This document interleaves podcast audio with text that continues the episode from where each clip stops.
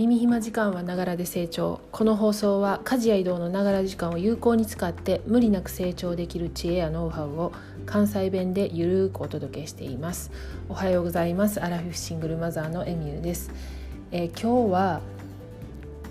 えーと、子供に自分で選択させることの重要性ということについてお話ししたいと思います。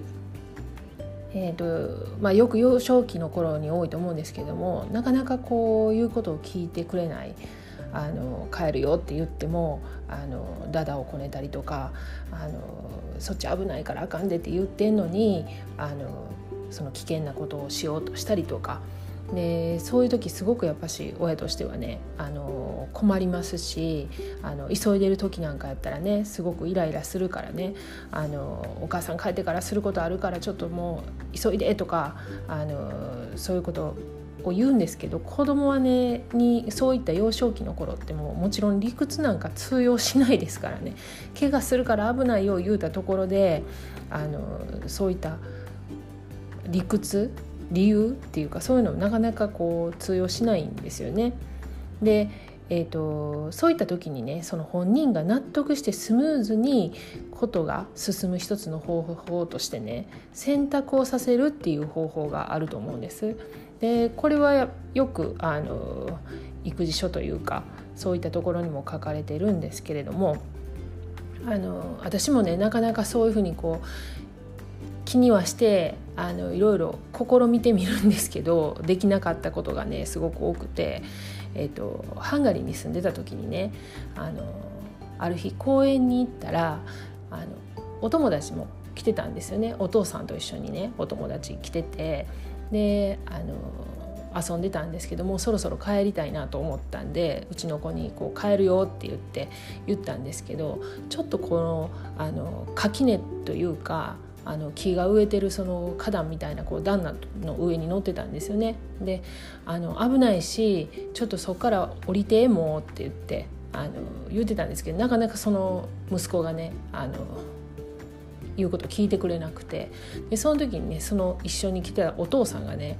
パーって来てねうちの息子にねあのこっちのこう階段のある方を歩いて降りるそれともこっちのあの高いところからジャンプして降りるどっちがいいっていうふうに言ったんですよで。うちの息子はジャンプするって言ってバンってジャンプして降りてくれたんですけどこの時に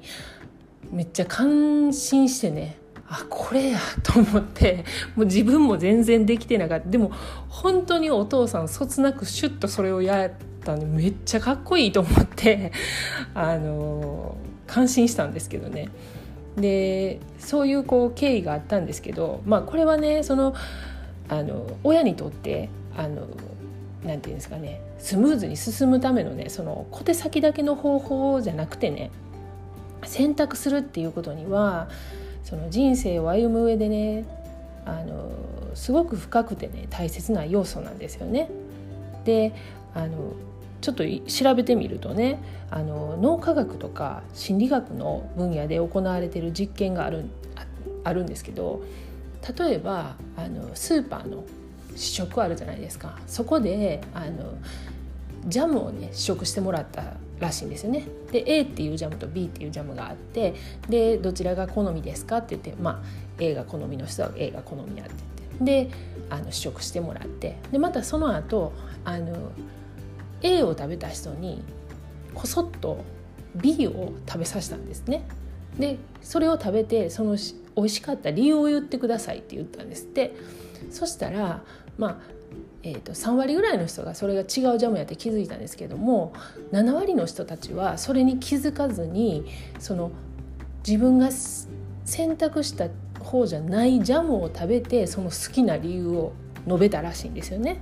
でこれはあのチョイスブラインドネスっていう盲目的選択っていう実験らしいんですけども人はね好きなことの理由を後付けするっていうあの心理というか性質があるらしいんですよね。であのえっ、ー、とだから小さい時にこういうふうにねえっ、ー、と選択させるっていうことはあのどういうことにつながるかっていうとね自分でリスクを取って行動に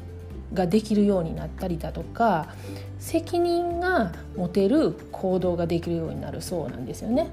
で、えっと、そのためにはその小さいうちからその小さい選択を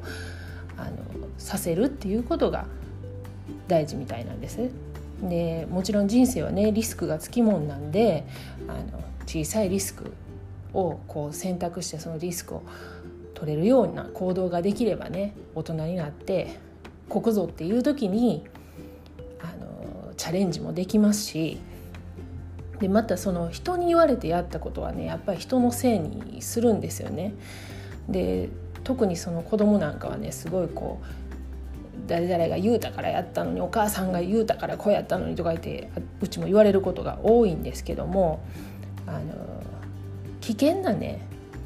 ことでない限りやっぱり失敗させるっていうことも大事やと思うんですね。だからあの極力私もあのあこれ大丈夫かなって思うことに関してはもう失敗させるわざわざとというかもう見て見ぬふりしてる時もあるしでそれでその先生に怒られたとか そういう経験も本人はしてるみたいなんでちょっとまあ見守ってる部分もあるんですけれども、まあ、ここで注意としないといけないのが「だから言うたやろ」とか「あんたが選んでんから最後までやり」とかそれはやっぱりあのなんていうかねその弱音を吐けなかったりすることにもつながると思うんでそこはちょっと大人な対応で あのしてあげたらいいのかなとは思うんですけれども。まあこれもね全部ね気持ちが余裕気持ちに余裕があってこそできることであってなかなか毎日ねあの忙しかったりとかもう仕事とかね家事とかでもみんな忙しいと思うんでなかなかそういうね余裕がなくイライラして対応したりとかすることも多いと思うんですもちろんそれはもう私もそうなんで こう反省することも多いんですけれどもあのそういった時にねやっぱりその気気持ちの切り替えというかそういうのにも役立つあの過去回にも放送した瞑想がある瞑想について放送したんですけれどもこれがやっぱしねあの手助けしてくれる一つのツールやと思うんです。よかったらまたそっちも合わせて聞いてみてください。で、えー、またね今日のタイトルテーマでも挙げたようなことであのうちこんなんあったとかあのこういう風にしたらうまくいったよっていうなんかご意見とかそういったエピソードがあればまたお寄せください。今日も最後までお聴きいただきありがとうございました。ではまた次回。